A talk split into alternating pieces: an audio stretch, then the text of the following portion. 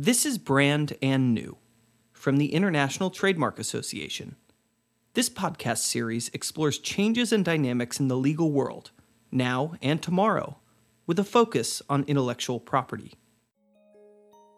I am Audrey Dové. Welcome to Brand and New. Over the last decades, the domain of trademark law and the scope of trademark protection have grown exponentially, and a wide variety of non-traditional marks, including color, sound, smell, and shape marks, can now be registered in many jurisdictions. However, this continuous extension of trademark protection has led to debates and controversies about the impact of these non-traditional marks on fundamental rights such as freedom of competition and freedom of expression, and also on the IP system as a whole. But these tensions have led to increasing IP office and court decisions in this area across several jurisdictions addressing the validity of these marks. Irene Calboli has analyzed in depth the questions raised by the acceptance of non-traditional trademarks with an interdisciplinary approach. She is professor of law at Texas A&M University School of Law, fellow at the Transatlantic Technology Law Forum at Stanford Law School, a visiting professor in many academic institutions worldwide. Irene, who is a dedicated teacher and a prolific scholar, published articles and books in the area of intellectual property law, including the book The Protection of Non-Traditional Trademarks, Critical Perspectives in 2018 with Martin Senftleben. First, Irene, could you tell us more about your interest and I would say even your passion for non-traditional trademarks? And I know it's a difficult task, but how could you define them in few words? Um, so let's start from that. We just had a conference organized by the European uh, uh, project in South Asia called IP Key, uh, where INTA CEO Etienne uh, Sanz Acedo actually gave a very nice presentation. The conference and many of the events that have focused on this topic really trying to map uh, the new type of marks. The new type of marks includes primarily sounds, possibly smell, technically also taste could be uh, registered, even though uh, we have uh, almost no uh, marks related to taste. Of course, multimedia marks are becoming more common, holograms. But I would say, and that's what interests me particularly, when we talk about non traditional trademark, we still see a discussion and litigation or opposition proceeding related to shapes, um, single colors, combination of colors. Mm-hmm. So the world of non-traditional trademark is not just the very advanced, very new type of mark, such as the multimedia or the smells. Uh, it's really still includes, at least in my view, and I would say in the view of many of the judges and the expert, also the shape and the colors and the combination of colors, which indeed could be a bit more problematic uh, uh, for the pros and cons of non-traditional trademark than say multimedia marks or other type of marks, also because of the amount of registration or application in this area. Could we go a little bit deeper into what we call sensory marks, such as scents, flavors, colors, and textures? Last year, the US company Hasbro hit the news in the IP world by getting its Play-Doh compound scent registered as a federal trademark. And since the 90s, it's well established under US federal law that beyond graphic signs, uh, words, logos, or packaging or product designs, non-traditional trademarks are eligible to trademark protection if the applicant can demonstrate they are non-functional and distinctive. But how does it work in practice? Um, as you precisely pointed out, uh, there are uh, several requirements for the registration and the protection of a sign, uh, a trademark being defined as a sign. And this is first and foremost, the sign has to be distinctive Distinctiveness can be inherent or acquired through use, and uh, the sign has to be in no conflict with pre-existing rights. So in the case of non-traditional trademarks, what we have seen in practice is that the more evidence an applicant can show of distinctiveness, use, recognition by the public mm-hmm. of that sign as the indicators of the origin of the products, the higher the likelihood that that sign can be registered and protected as a trademark. Even though we don't have a rule that says non-traditional trademark have to have secondary meaning. In uh, the United States, we have a decision, the Walmart decision for trade dress that does say that when you look at trade dress, Justice Scalia divided between product packaging and pro- product design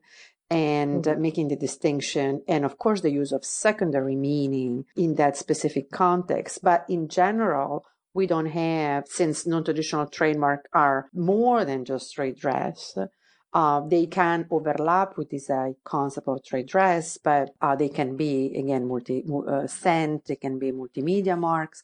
There is no a rule that says uh, non-traditional marks have to have secondary meaning to be registered or acquire distinctiveness. But in practice, the highest the number of evidence that an applicant can present to prove that the mark has already a link or that the publisher recognizes that mark as distinctive of that product and that company, the higher the likelihood that uh, that mark can be registered or at least uh, can overcome possible opposition uh, because we have seen mostly in the European Union at this point opposition to the registration of KitKat four finger shape by Nestle. Eventually, that was not successful.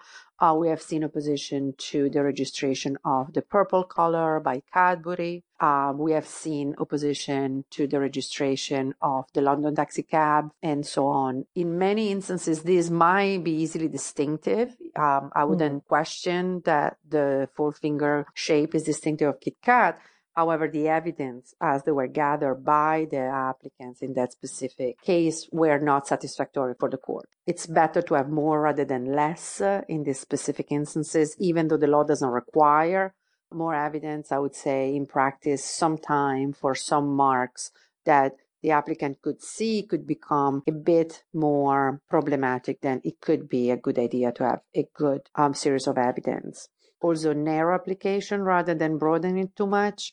A trademark practice and practitioner know they always play on a very fine line about we want to try to claim uh, the actual mark, but perhaps uh, make it general enough to capture some minor variations. For non-traditional trademarks, guidelines are fairly strict. The very recent case by the Court of Justice on the colors, combination of color for the Red Bull application, so the, the Pantone and the gray, the uh, application was rejected precisely because the shade of color was not expressly uh, narrowed, so the application was too broad. And so I think here is where it comes down to evidence, it comes down to well preparing your application uh, for possibly more scrutiny than a more traditional trademark. Sure. And I guess there are challenges that are really specific to each category of sensory trademark.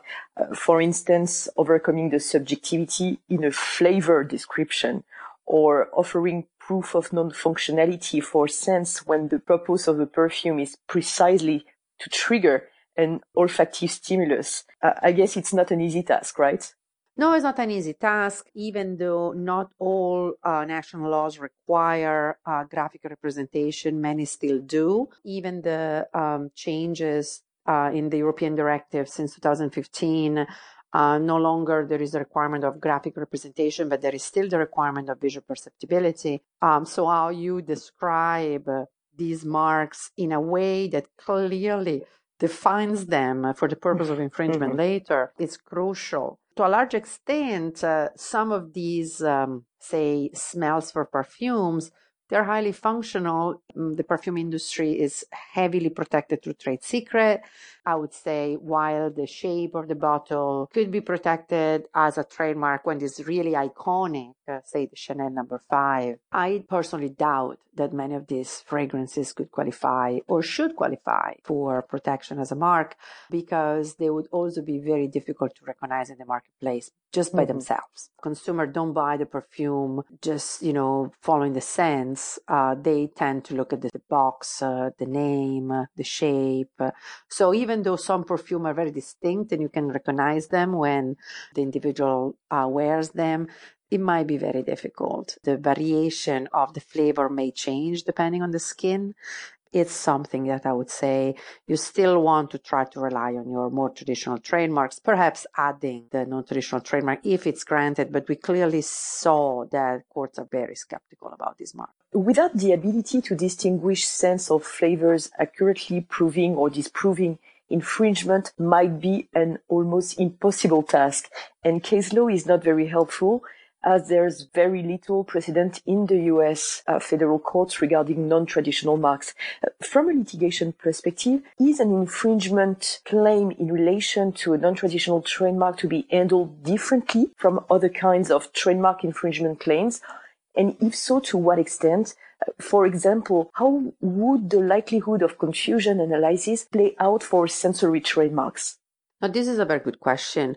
So again, if we divide the non-traditional trademark between the more traditional and non-traditional marks, so the mm-hmm. shape and the color, we have had a large amount of litigation on both sides of the Atlantic and in other jurisdictions at this point. So we had the Lego brick, we had the, the Louboutin red sole shoe, we have had the Kit Kat, uh, we have the Cadbury colors. While we didn't have uh, many, also because we don't have that many registration to be, you know, at this point, uh, of uh, more non-traditional uh, new type of marks such as again multimedia or olfactories or something like a taste. Those uh, clearly on the colors and the shapes the traditional confusion test uh, is a bit short. The case law tends to often favor the defendant. Uh, courts are clearly concerned about competition, like Justice Scalia was in Walmart uh, sure. trying to redress uh, uh, the secondary meaning and trade dress protection. But in general, the likelihood of confusion test applies at the point of sale. So if whether consumer is confused at the moment when consumer makes a purchase. That is the traditional standard for infringement. And it doesn't need to be actual confusion, even though proof of actual confusion can assist uh, in finding infringement. In the United States, we have additional doctrine, confusion as to the sponsorship, confusion uh, post sale. However, this idea of post sale confusion is not necessarily spread across the world everywhere in the courts, both as civil law and common law. So, because the consumer will not be confused at the point of sale. The Louboutin purchaser, the Louis Vuitton purchaser, the Chanel purchaser will know specifically what they buy. It is uh, the post sale confusion because very rarely these marks are by themselves on the product. Mm? Eh, you never purchase a pair of Louboutin shoes unless you buy them in the Louboutin store with the Louboutin logo, with the Louboutin box. And so the only moment where confusion can happen is when somebody wears the product and walks and somebody else sees the products and can get confused as to the origin. And so here is really at the moment of infringement to be able to prove that becomes difficult. Now, of course, if the mark is famous, I would put many of non-traditional trademarks in the famous category, well-known marks. Then we don't need to have uh, confusion. We need just to prove dilution. But we know that courts are even more skeptical about dilution. We want to have these rights, but we need to very clearly make a long-term assessment of enforceability and litigation enforceability. Certainly, to have the protection might be very useful for company, but I would say the offices now are clearly more careful in granting these marks because of fears of access competition, additional protection for expired design or expired patents, and the push for innovation. We cannot permit that a company sits on certain shape or certain color or certain aesthetic feature forever because trademark protection is forever preventing everybody else from using these. So clearly there is more concerns about that. The question is, will I be able to protect it? And even if I have a registration, will I be able to enforce it?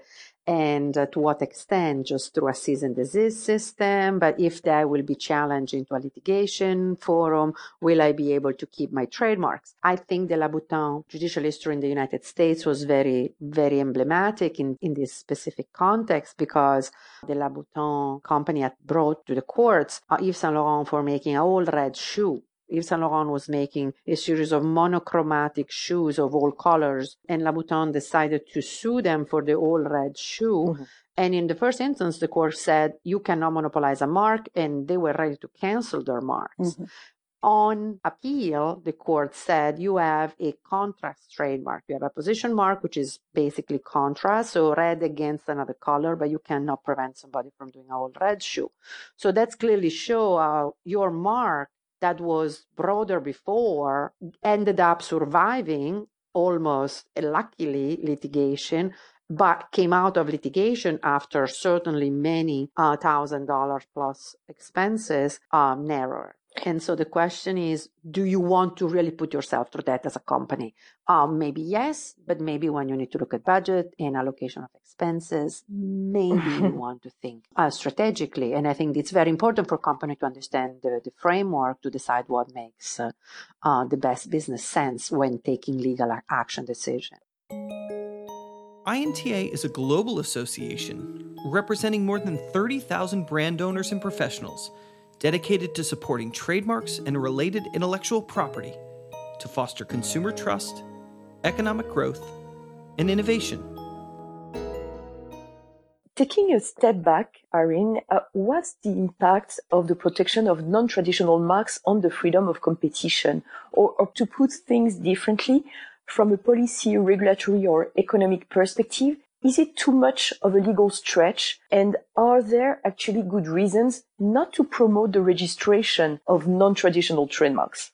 If you ask Irene, the scholar, she will respond, um, we don't need, we don't need non-traditional trademarks because companies have other ways to identify their products. They always have a main mark. To a large extent, a lot of these marks are design. There is other way to protect them through design protection, design patent, through unfair competition, passing off. However, um, Irene, the former lawyers and the policy, you know, when I put, you know, the policy advisor, I see that in certain instances there are reason to protect these marks.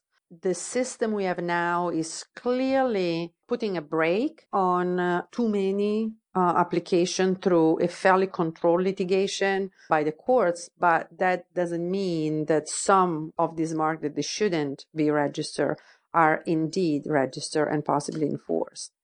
Uh, there are certainly some impact there, there is some impact on certain type of competition and there is impact sometime i would say on access hmm? if a company monopolizes the beautiful feature of the season not just for two three four years but potentially perpetually that can become a problem there is only so many colors there is only so many combination of colors there is only so many shapes uh, um, sounds uh, and so that is problematic. Mm-hmm. Even more problematic is the appropriation as a mark of pieces of public domain, say the Mona Lisa, so there are very specific risks. Now, thankfully, the market allows for a lot of infringement just to go undetected. And, uh, and this in very, in many instances, these are very fast paced products uh, cycles. So what's fashionable this season will not be fashionable next season. And there's no point in going after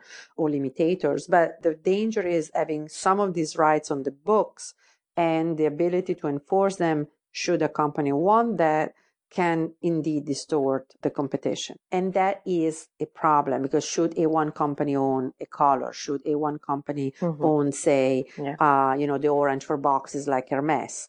Well, maybe one can make an, uh, a case for Tiffany. Tiffany almost invented the Tiffany blue, but we know that pharmaceutical company invent a medicine, but eventually the medicine has to be let go.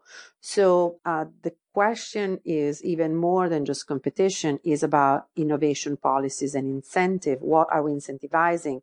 Because if we put too much protection on shapes and trademarks and so on and so forth, when we will see too much investment going that direction rather than other direction. My other concern is the impact on innovation on these companies themselves, because once you are used to have to do all your shoes with a red sole certainly becomes a very distinctive pattern and certainly that's very valuable and your brand get identified with that the same many company have pattern um, you know, LV, uh, Michael Kors, uh, Gucci, and so on and so forth. And then it's easier to replicate your logo as a pattern because uh, other patterns can maybe be copyrighted only. And so if you replicate your logo as a pattern, it's easier to go after counterfeiter. But you lock yourself in. Mm-hmm. So then consumer will be used that all your products will be in a certain way. And so counterfeiter will copy you and then you are have to decide do i change or do i go after every single limitation? And it's very difficult to go after every single limitation and extremely costly. And more importantly if consumer are used to see you always or a certain way particularly on a way that encompasses all your designs and the cores of your products to switch might be difficult for your consumer. Throughout your research, Irene, you have noticed major differences in the legal treatment of non-traditional marks around the globe, right? Uh, what are the markets be more mature than others, if I may use the word mature, for non-traditional trademarks recognition, or jurisdictions particularly known to be legally friendlier than others for brand owners? Well, I would say the United States is certainly very friendly in the registration, at the registration level. When we look at the registration of marks, uh, non traditional marks in the US, uh, at least again, shapes, uh, colors, that tends to be uh, a very large list of, uh, uh, including single color. I would say the European Union is friendly enough. However, you know, the office, I would if I compare when we've done cross reference of some, some marks, uh, particularly in the pharmaceutical industry, we have been doing some research uh, after the f- recent case uh, in the European Union, uh, in, in England, uh, what color pills or what pharmaceutical medical devices can be protected for as trademarks.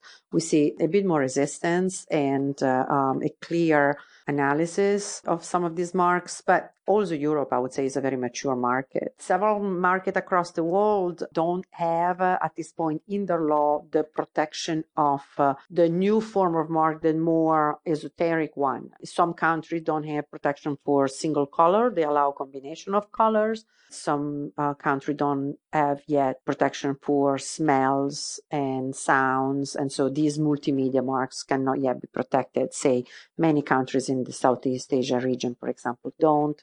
It's also often because of uh, many of these countries require the mark to be presented graphically. And uh, often uh, it is still a reason for capacity building of offices and how we can just analyze and examine these marks. Um, Australia, the United States, Europe uh, tend to be more mature market, but there is registration certainly of shapes, combination of color across the world consistently. Then it depends. Some of those have been litigated in some jurisdiction for previous conflict, for example, or they've been uh, opposed uh, with different results. But I think uh, the world is certainly transitioned towards a more encompassing way to register this trademark. I think the Singapore Treaty on Trademarks, which is the latest in international treaty by the World Intellectual Property Organization, which is not about non-traditional trademarks, is mostly about harmonization of procedures, uh, does facilitate the registration of these marks again procedurally should country decide to protect them. Mm-hmm. We are going towards a reality where Probably these marks will be possible to be registered across the world. However, again, the question would be, will they be found to be distinctive? Will they be found to be uh, not a threat to competition? Will they be found to be non-functional? And I think that goes along with the issue of cluttering of registries. We have a lot of registers that are cluttered between yeah. quotation with marks that are non-use. Yes. Mm-hmm. Many marks have been filed. Uh, the requirement for use uh, is uh, non-existing in many countries and even in the countries such as the US where you have to have a, a statement of use before registration. The threshold is very low and even more problematic, the renewal uh, proof and evidence of use is extremely low again because of the capacity of the offices most of the time. Basically, the cost of renewing your marks is very low. However, if you don't really use it, then gets into the cluttering uh, bucket of uh, a registry. In a world where trademarks are becoming a scarce commodity, the fact that there are so many marks in the register that really are registered but not in use or have been abandoned but there's never been an abandonment. I have now few rapid fire questions for you. whose brain would you like to have had? This is a difficult question. Uh, I would have liked to have the brain of uh, a particularly famous Italian painter slash engineer was uh, Leonardo da Vinci. That's maybe very ambitious on my part, but I think uh, Leonardo da Vinci was a genius and uh, a genius in every possible sense uh, engineering, painting, experimental. He was also very smart in working with powerful and at the same time being able to put forward what he thought uh, in terms of his techniques. And so I, it's somebody I truly admire. What is the next big brand new thing for you? Well, I think everybody talks about artificial intelligence now, blockchain, and so on. I want to go the other way as part of this phenomenon, what is really, and I see that happily happen, is a revival of origin, a revival of single origin product, revival of localization within globalization, an appreciation for genuine products from country X, region Y. People are more careful about what they eat, what they wear. I like the fact that locality um, is becoming more important than, say, 10 15 years ago. I like the fact that our consumers are becoming more brand conscious in terms of corporate responsibility and fair trade and green technology. For me, the next big things is how technology will help the emergence of uh, locality and fair trade, uh, hopefully even more than what we're already seeing. And I see a trend towards that. The last book you read? So, the last book I read, which is not a law book, it's uh, The Two Sisters. It's uh, the story of Sandra Day O'Connor and Ruth Ginsburg as the two women in the Supreme Court. And it's a really nice book. What would you have liked to invent or to create? Uh, moving uh, across the world is something that many of us have to do. And if you could find a way to do do it faster and with less impact on the environment, I think that would be what I really would like to invent. Perfect. Thank you so much, Irene. Thank you.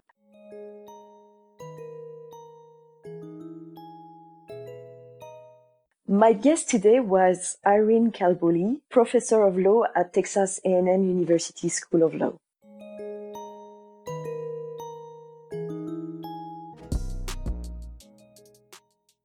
Thank you for listening to Brand and New, brought to you by the International Trademark Association. Be sure to tune in every two weeks on Tuesday for new episodes. If you like today's podcast, please subscribe and share it. We are always looking for new people to discover brand and new. And to learn more about INTA, its resources and events, please visit www.inta.org.